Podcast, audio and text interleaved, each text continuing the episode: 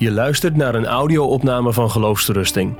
De video die bij deze opname hoort kun je vinden op onze website. Het gaat dus over de uitverkiezing. Het eerste hoofdstuk uit de Dordtse leerregels wat wij nu gaan bespreken.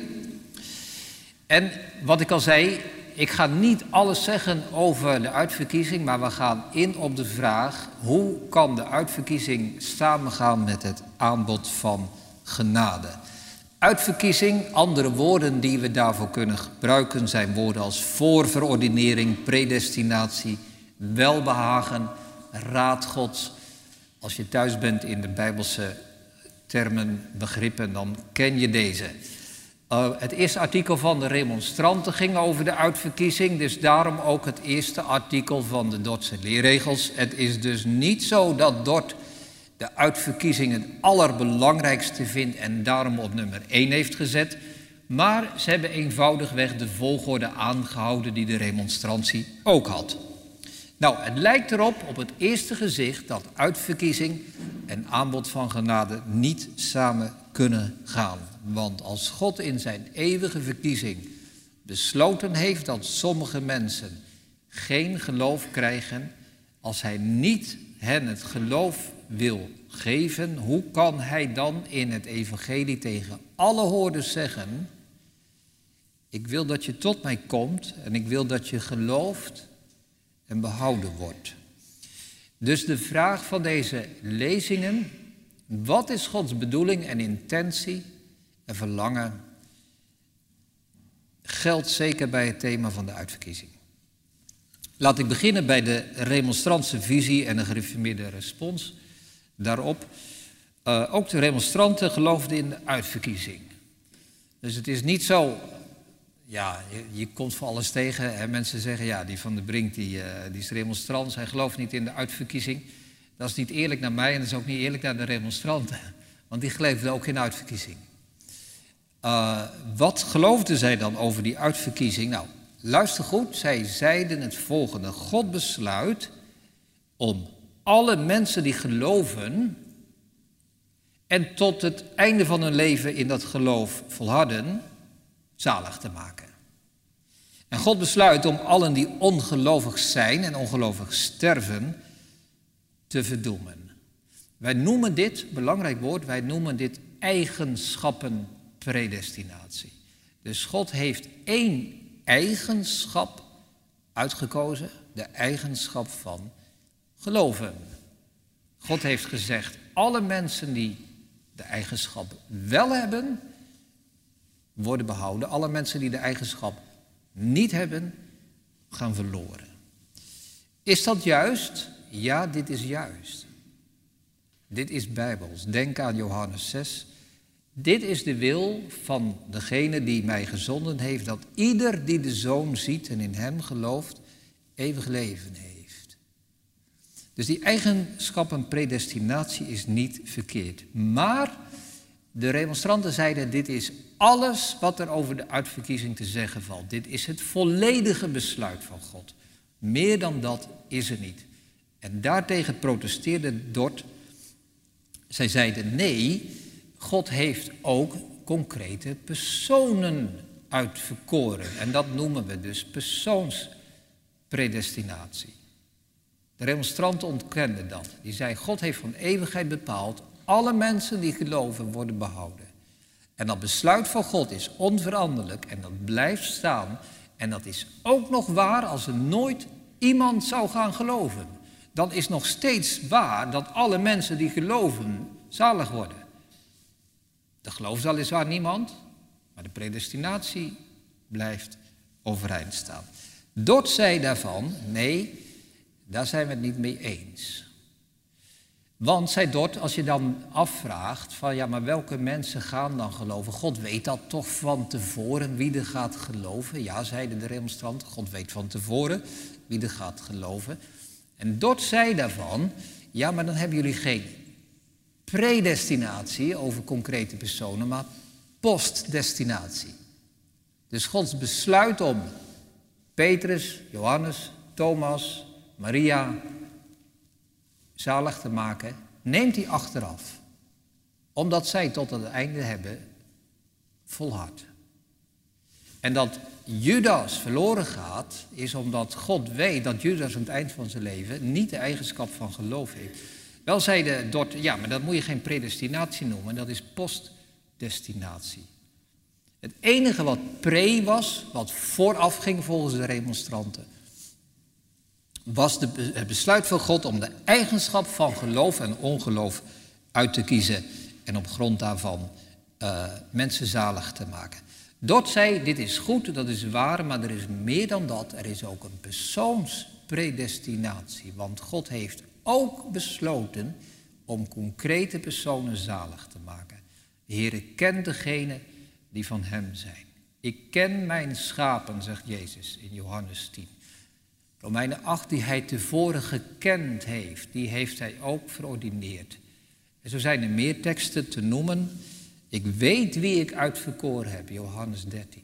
Dus dat zegt, God heeft niet alleen eigenschappen uitgekozen, maar concrete personen. En dan komt er dit als beleidenis. Wij verwerpen, zegt Dort, wij verwerpen de dwaling dat de wil van God om zalig te maken, degene die zouden geloven en in het geloof volharden, het ganse en gehele besluit van de verkiezing zou zijn. En daartegenover zeggen ze, God wil niet alleen degene die geloven zalig maken, maar hij heeft ook zekere concrete personen uitverkoren, die hij in de tijd met het geloof in Christus en met volharding zal begiftigen. Dus dort wijst die eigenschappen predestinatie niet af. Het gaat eigenlijk maar over één woordje. Is dit volledige besluit? Is dit alles of is het er een deel van? Dort zegt het is niet of-of, het is allebei. En eigenschappen en persoonspredestinatie. Opnieuw zien we hier vaak een misinterpretatie ontstaan, omdat mensen zeggen, ja, als je voor die eigenschappenpredestinatie bent, dan ben je Arminiaans. Wij zijn voor een persoonspredestinatie. God heeft mensen van eeuwigheid verkoren of verworpen. Ja, maar dat is, niet, dat is een valse tegenstelling. Er staat nog steeds in de Bijbel, wie geloofd zal hebben, zal zalig worden. Wie niet geloofd zal hebben, zal verdoemd worden. Marcus 16. Dat is een besluit van God van eeuwigheid. Dat is dus eigenschappenpredestinatie. Dus dat is heel belangrijk, want juist dit punt wordt ons in het evangelie verkondigd. Nou, waarom is die persoonspredestinatie dan ook belangrijk? Ik vind dit een hele, hele mooie en een diepe gedachte. Als jij jezelf de vraag stelt, waarom heeft God mij lief? Wat is dan jouw antwoord? Heeft God jouw eigenschappen lief? Heeft God jouw kenmerken lief? Of heeft God jouw persoon lief? Zeg je, God houdt van mij omdat hij bij mij geloof ziet. Ja, maar heeft God jou dan lief? Of heeft God jouw goede eigenschap van geloof lief? Uiteindelijk zeiden de remonstranten, Gods liefde voor mij is niet liefde voor mij, maar is liefde voor mijn eigenschap van geloof. En dat zegt nee. De bron van Gods liefde ligt niet in mij, maar de bron van Gods liefde ligt, ligt in God zelf. God heeft mij lief omdat God mij lief wil hebben. En ook al heb ik nog zoveel slechte eigenschappen en heb ik helemaal geen goede kenmerken, heeft God mij nog steeds lief. Jezus zegt in Lucas 10, vers 20, verblijd u daarom dat uw namen geschreven zijn in het boek. Niet je eigenschappen, niet jouw geloof. God schrijft jouw naam op, hoogstpersoonlijk. Dus de remonstranten die zeiden, God heeft mij uitverkoren omdat ik geloof heb. Dat zegt, ik geloof omdat God mij uitverkoren heeft. De remonstranten zeggen, God heeft mij lief omdat ik over de goede eigenschappen beschik. Dot zegt, ik beschik over de goede eigenschappen omdat God mij lief heeft. De remonstranten zeggen, Gods besluit van eeuwigheid volgt op mijn beslissing om te geloven. Dot zegt, mijn beslissing om te geloven volgt op Gods besluit van eeuwigheid. Maar goed, nu komt die vraag natuurlijk, ja, maar dit is toch wel deterministisch. Als God sommige personen heeft uitverkoren van eeuwigheid en andere niet, dan ligt het toch helemaal vast. Het is een soort film die, die, die opgenomen is. En je kunt de film bekijken en het kan een enorm spannende film zijn of heel veel emoties oproepen, indrukwekkend zijn.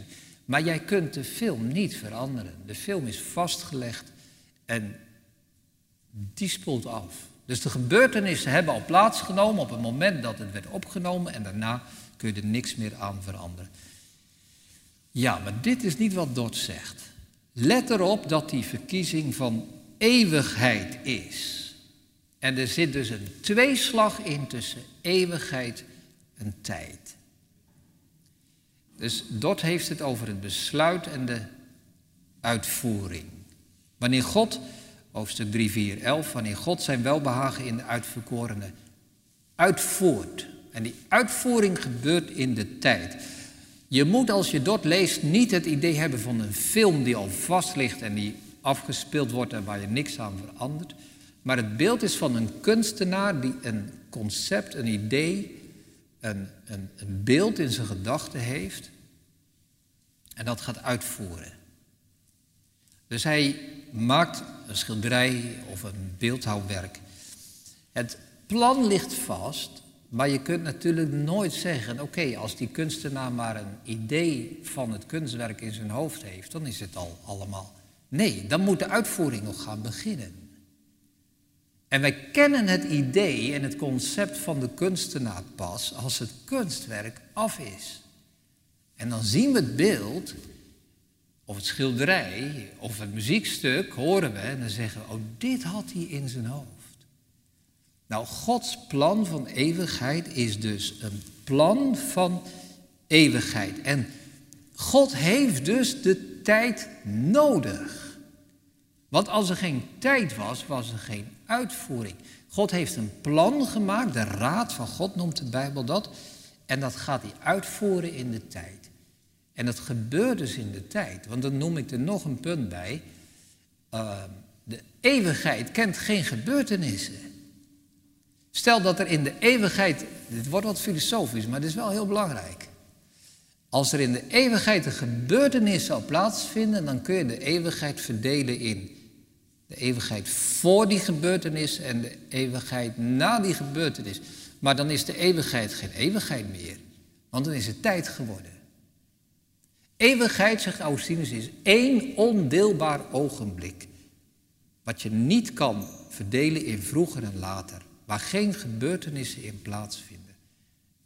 Wij weten niet goed wat eeuwigheid is, maar het is in ieder geval radicaal anders dan de tijd. Dus God heeft een voornemen van eeuwigheid en hij voert het uit in de tijd. Dus de gebeurtenissen vinden plaats tijdens de uitvoering. En daarom spreekt Dort over een voornemen. En daarom hebben wij het over predestinatie en over voorbestemming en over voorverordinering.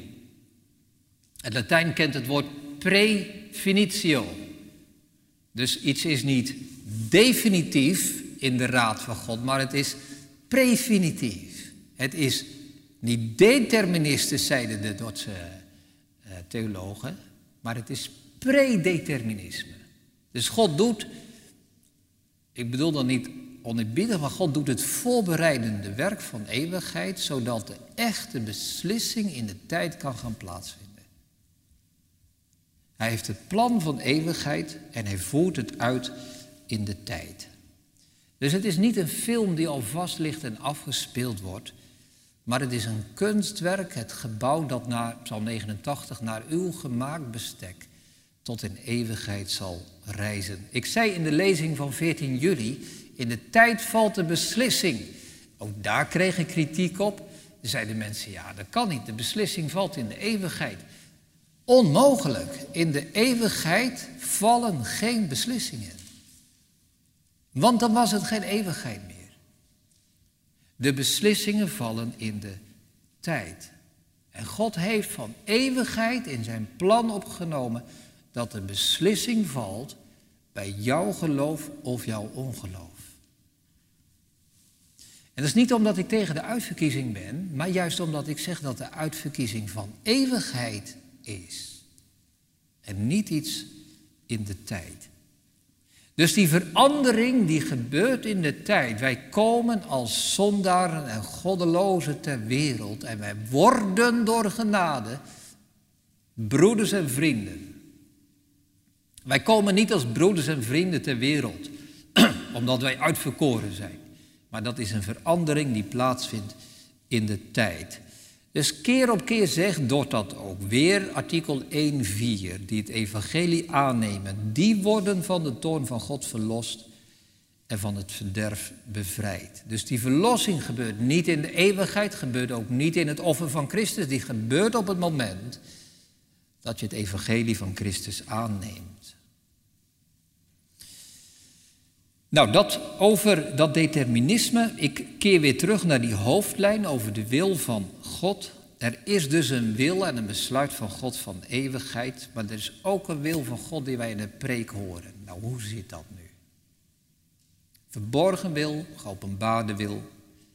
Als God wil dat alle mensen zalig worden, hoe oprecht is Hij dan in zijn intenties? Remonstranten zeiden, ja, God wil maar één ding. Dat heeft hij vastgelegd in die eigenschappenpredestinatie.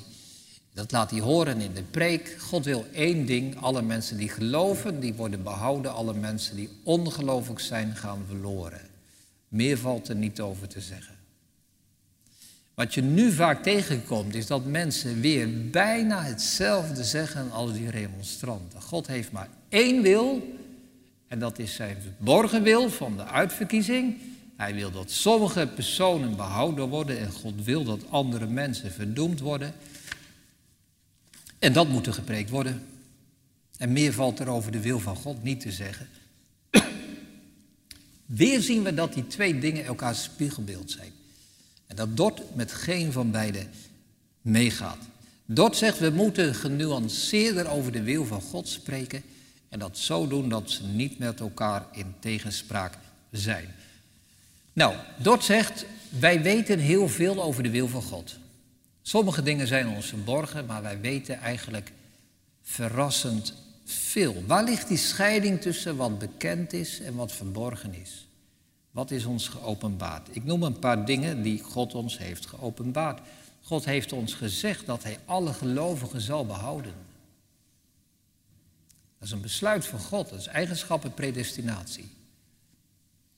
Dat weten wij. God heeft ook geopenbaard, dat is de wil van God, dat degenen die in een ongeloof volharden verloren gaan. Dat weten wij. Er is niets verborgen aan. Hij zal zondaren straffen voor hun ongeloof.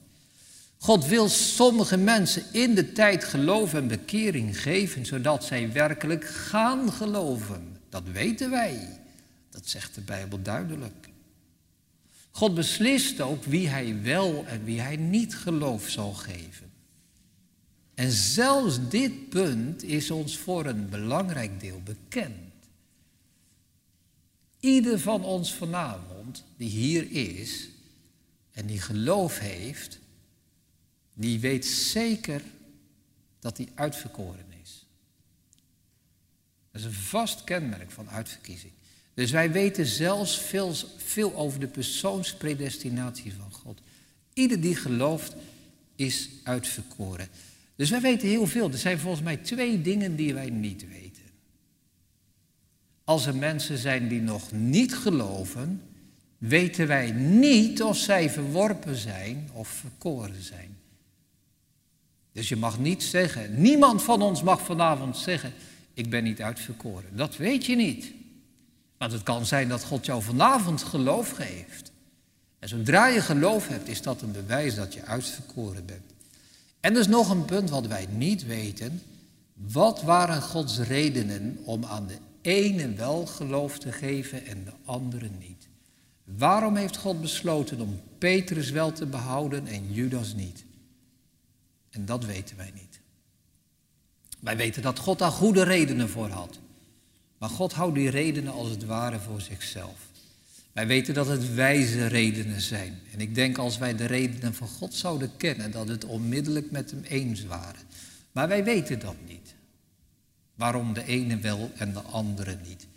Dus wij weten heel veel en sommige dingen weten wij niet. Nou, dan komt de vraag, zit daar een tegenstrijdigheid in? Is er iets waarvan wij zeggen, ja, maar God is misschien niet oprecht? Ik zie het niet. Ik zie geen tegenstrijdigheid in de dingen die God ons geopenbaard heeft. Ik weet wel dat we niet alles weten. Maar juist omdat wij sommige dingen niet weten, is het op zijn zachtst gezegd heel voorbarig om te zeggen dat er een tegenspraak is. Daar klinkt zoveel wantrouwen in door. Er is zover wij dat kunnen zien, met wat wij weten, geen enkele tegenspraak in wat God ons heeft geopenbaard. Wij zien een duidelijke samenhang in wat God ons in zijn wil heeft bekendgemaakt. Dus en Calvijn en Dort en de hele gereformeerde traditie heeft gezegd... er zijn geen twee willen in God, een verborgen en een geopenbaarde... die tegenstrijdig zijn en we weten het eigenlijk ook niet. Nee, wat wij weten over God, ja, het staat als een huis. Het is duidelijk en het is, er is geen enkele tegenspraak in. Nou, wat moet er nu gepreekt worden? Dat is mijn Gods wil en het aanbod van genade. Wat moet er gepreekt worden? Alles wat God ons heeft geopenbaard.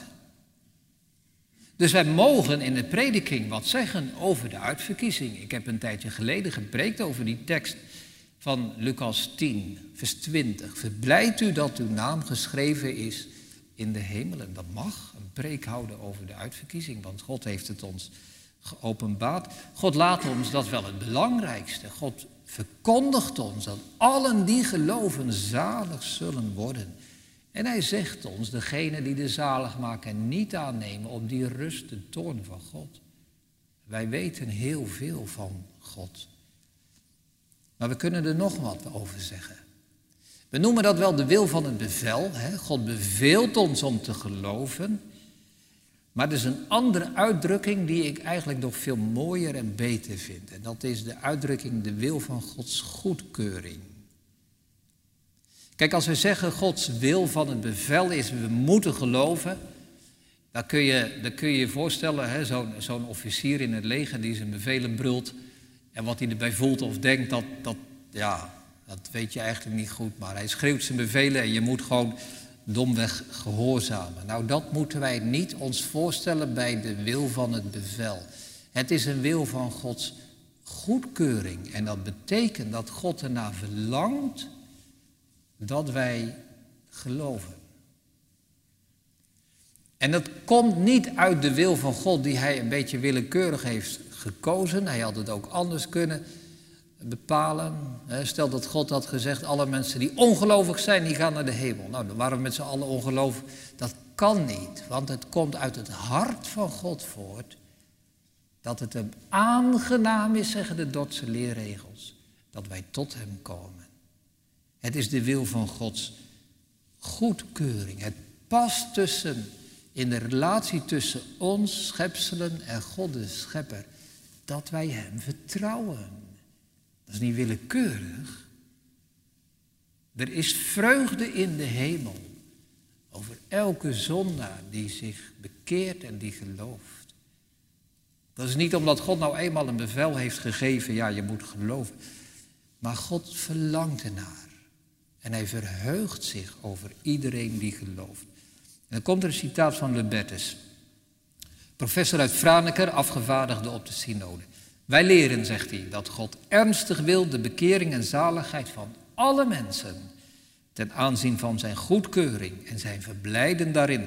Want God wil de zonde niet en erkent die niet voor goed, maar hij vertoont zich buitengewoon over de zonde. Evenmin heeft God een behagen in iemands verderf of ondergang, voor zoveel dat de ondergang van zijn werk is. We zijn allemaal schepselen. God houdt van zijn schepping. Zodoende veinst hij dan beslist niet, maar hij roept allen ernstig en toont hen in zijn woord wat hem behaagt en wat de mensen schuldig zijn. Deze wil van God behoort tot allen, want hij beveelt allen dat zij zich bekeren. Dus als jij gelooft, verblijdt God zich daarover. Het is zijn wil van goedkeuring. Als we ergens die vraag in het hart zien, wat is Gods wil? intentie en verlangen, dan is het dit. God verlangt ernaar dat jij gelooft. God verlangt ernaar. Hij geeft zijn goedkeuring, opdat de mensen tot het geloof worden gebracht, tot zijn leerregels 1.3. Zend God verkondigers van deze zeer blijde boodschap. Met het doel dat, opdat, meer bedoelingen of intenties noemt de Dordtse leerregels niet. Er is maar één intentie, opdat mensen tot het geloof worden gebracht. Er staat niet, maar God heeft ook nog de intentie om de verworpenen in de hel te krijgen. Nee, hij heeft maar één intentie. Gods wil van goedkeuring. Het is hem aangenaam dat de geroepenen tot hem komen. Hij belooft ook met ernst allen die komen en geloven de rust der zielen en het eeuwige leven. Nou, voor wie geldt die wil van goedkeuring? Is dat voor de uitverkorenen alleen? Nee, dat is voor alle mensen. Zelfs de verworpenen, zelfs de schijnheiligen, zelfs de hypocrieten. God verlangt ernaar dat ze geloven. Allemaal, niemand uitgezonderd. Dus niemand van ons krijgt met Gods afwijzing en ongenoegen of afkeuring te maken als jij tot Hem komt. Als jij gelooft. Eenvoudig voorbeeld. God wil dat wij de waarheid spreken. Zeggen wij dan, ja, maar dat wil hij alleen bij de uitverkorenen. Ik durf eigenlijk niet goed de waarheid te spreken, want ik weet niet of God dat onzin natuurlijk. Gods wil van goedkeuring zegt, spreek de waarheid. En we proberen de waarheid te spreken. Probeer dan ook eens te geloven. Want het heeft de goedkeuring van God. Nou zeg je, waar kan dan nog het probleem zitten met dat aanbod van genade? Ja, volgens mij zit het hier dat er dominees zijn die dit ontkennen. En die zeggen, die wil van goedkeuring bij God is er niet. En dan beginnen ze over de wil van Gods eeuwige raad en de verborgen wil en zo. Maar het heeft niets met de uitverkiezing te maken. Het heeft niets met de Gods verborgen raad te maken. Het heeft hiermee te maken. Heeft het Gods goedkeuring als wij geloven? Er zijn dominees die zeggen nee. God zal heel afkeurend reageren als jij gelooft. Want hij zal zeggen, ja, maar jij bent niet uitverkoren. Of jij bent niet wedergeboren. Of jij hebt te weinig ellendekennis. Of jij hebt niet dit. Afkeuring. Het is niet waar. Het is niet waar. Ja, maar jij gelooft zomaar. Ja, maar het heeft Gods goedkeuring als jij gelooft. Dit is de kern van de zaak. Dit heeft te maken met wie God is. Dit gaat over ons godsbeeld. Is God zo goed dat Hij jou de zaligheid gunt? Ja, zo goed is God. Heeft het Gods goedkeuring als jij komt? Ja. Wie je ook bent en hoe je ook bent, maar hij keurt het goed. Er zijn zoveel dominees die een beeld schetsen van een afkeurende en kritische God. In plaats van een God die zich verblijdt in alle gevallen van mensen die in geloof tot hem komen. Hebreeën 11. Zonder geloof is het onmogelijk God te behagen. Dus omgekeerd, jij behaagt God als je met geloof tot hem komt. Want wie tot God komt, moet geloven dat hij is en dat hij een beloner is van degenen die hem zoeken. Dan kom ik bij die tekst. God wil dat alle mensen zalig worden. Ik had die tekst in mijn lezing geciteerd, 1 Timotheus 2, vers 4. En ik zei al, er zijn dominees die net zo lang uh, draaien en uh, exegetiseren aan die tekst, totdat ze zeggen, nou luister gemeente, wat er eigenlijk staat, God wil niet dat alle mensen zalig worden. En toen kwamen de reacties en toen zeiden de dominees, ja, maar die tekst, die weet je wat die eigenlijk betekent? Die betekent eigenlijk dat God niet wil dat alle mensen zalig worden. Ja, maar het staat toch in de Bijbel. Wat betekent die tekst? We hebben intussen gezien aan de hand van die begrippen dat we hier op verschillende manieren over kunnen spreken. Is dit de wil van Gods eigenschappen predestinatie?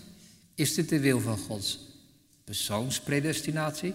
Is dat de wil van Gods goedkeuring? Calvijn en de kanttekeningen zeggen die tekst gaat over de persoonspredestinatie. God wil dat sommige bepaalde concrete mensen zalig worden. Toch leerden zij natuurlijk niet de alverzoening, dus zij zeggen je moet dat woordje alle, alle mensen zo lezen, allerlei mensen. En dat is ook vaak een goede uitleg, alleen in dit geval denk ik dat het niet de beste uitleg is.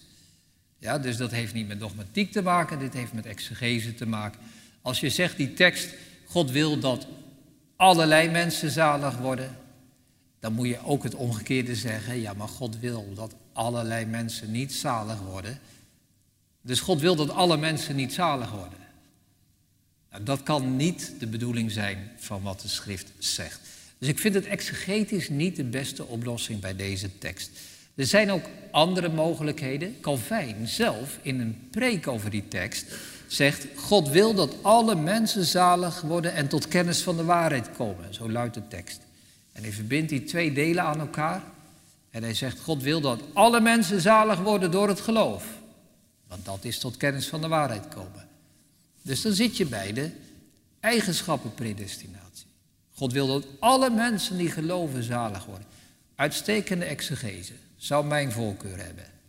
De mooiste exegese van die tekst vind ik opnieuw bij Lubettes, die betrekt het op Gods wil van goedkeuring.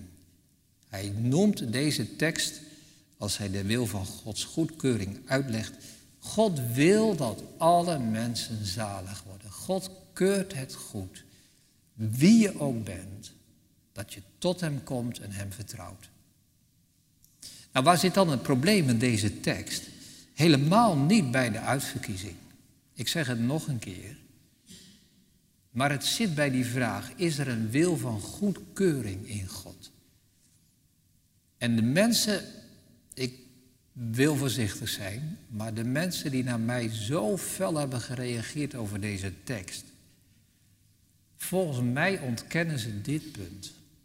En zeggen ze eigenlijk, er is niet zo'n wil van goedkeuring dat God van ieder mens, uitverkoren of niet, hypocriet of niet, maar er is niet een wil van goedkeuring waarmee God wil dat ieder mens naar hem komt en hem vertrouwt.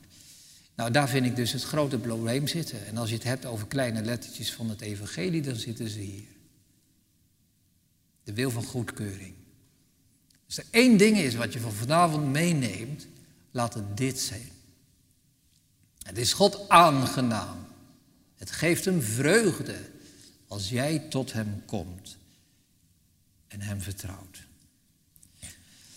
Ik sluit af met die vraag van ja, maar hoe zit het dan met de verwerping?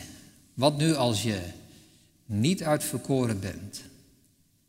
Er staat toch in de Dordtse leerregels, hoofdstuk 1, vers 15, dat God sommige mensen voorbij gaat, niet uitverkiest, niet het geloof geeft. Dat is waar. Maar er staat nergens in de Bijbel, er staat nergens in de Dordtse leerregels dat jij niet mag geloven. Dat wordt er vaak van gemaakt. Oh, als jij niet uitverkoren bent, mag jij niet geloven. Als jij niet wedergeboren bent, mag jij niet geloven.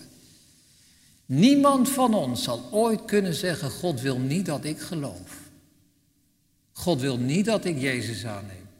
Hij wil niet dat ik tot Hem kom. God wil niet dat ik tot Christus vlucht. Wij weten van al deze dingen dat God het wel wil. Ja, maar zeg je, als ik nou niet uitverkoren ben en toch in Christus geloof, wat dan? Ja, die situatie doet zich niet voor.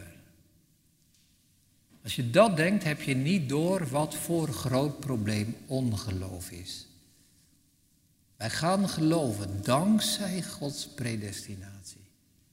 Omdat God besloten heeft geloof te geven, gaan wij geloven. En als jij niet gelooft, is dat niet omdat God jou tegenhoudt en het afkeurt, maar omdat jij eenvoudigweg niet wilt geloven. Omdat jij ongelovig wilt zijn. God veroorzaakt jouw ongeloof niet. Ook niet met zijn verwerping. God veroorzaakt alleen maar goede dingen. Als jij ongelovig bent, veroorzaak jij dat zelf. Dus die gedachte, ik ben niet uitverkoren en ik geloof toch, hoe kan dat? Het is een schijn, situatie. Hij doet zich niet voor. Er zijn maar twee opties. Je hoort het aanbod van Gods genade. En of je aanvaardt het en je gelooft het en je neemt Jezus aan en je vertrouwt erop. Of je wijst het af en je wantrouwt God en je minacht het en je vindt andere dingen veel belangrijker. En die beslissing die valt in jouw leven. Die valt niet in de eeuwigheid, maar die valt in dit bestaan. In jouw reactie op het evangelie. Wil jij weten of je uitverkoren bent of niet? De enige manier om daarachter te komen is te geloven. Want ieder die gelooft, is uitverkoren. Handelingen 13, vers 48. Er geloofden er zoveel als ze verordineerd waren tot het eeuwige leven. Geloof in Christus is het beste kenmerk en het eerste kenmerk dat de Dotse leerregels noemen. Als je denkt, dat doe ik niet, ik vind dat te spannend, ik wacht liever op andere kenmerken, pas op. Want als je daarmee blijft wachten tot het einde van je leven, is de kans groot dat je niet uitverkoren bent. Dit was mijn derde lezing. Hartelijk dank voor jullie aandacht. Ik geef. Jan, zal ik nu afsluiten? We zullen met dankgebed deze avond besluiten.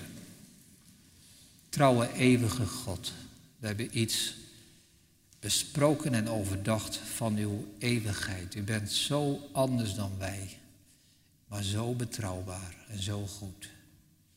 Heere God, dank u wel voor uw verkiezende liefde. Dank u wel dat u ons nodigt tot geloof in de zalig maken. Dank u wel dat u de wereld zo lief hebt gehad. Dat u uw enige geboren zoon gegeven heeft, omdat ieder die gelooft niet verloren gaat, maar eeuwig leven heeft. Heren, wat is het evangelie eenvoudig en gemakkelijk. Wat is het heerlijk om te weten dat geloof genoeg is. We kwamen hier samen om te leren van het verleden, om ons te laten onderwijzen, om informatie op te doen, om dingen te verhelderen. Maar heren, we zitten hier als mensen met een ziel. En we bidden dat ook deze avond voor al degenen die nog geen geloof hadden, het moment mag zijn dat de beslissing valt. Om Jezus te mogen vertrouwen. En als we dat mogen herkennen, heren, dat evangelie, dan danken wij u. Wij hebben u niet uitverkoren, u hebt ons uitverkoren. U hebt van eeuwigheid liefde gehad. U hebt onze namen geschreven in uw boek. Wat een vreugde mag dat zijn. Ga mee naar huis, breng ons eventueel ook morgen hier weer samen. Zegen, Heren, alles wat geloofsterusting mag doen. Zegen de kerk in ons land. Geef dat het evangelie krachtig en duidelijk mag klinken. Wij bidden en danken dit in Jezus' naam. Amen.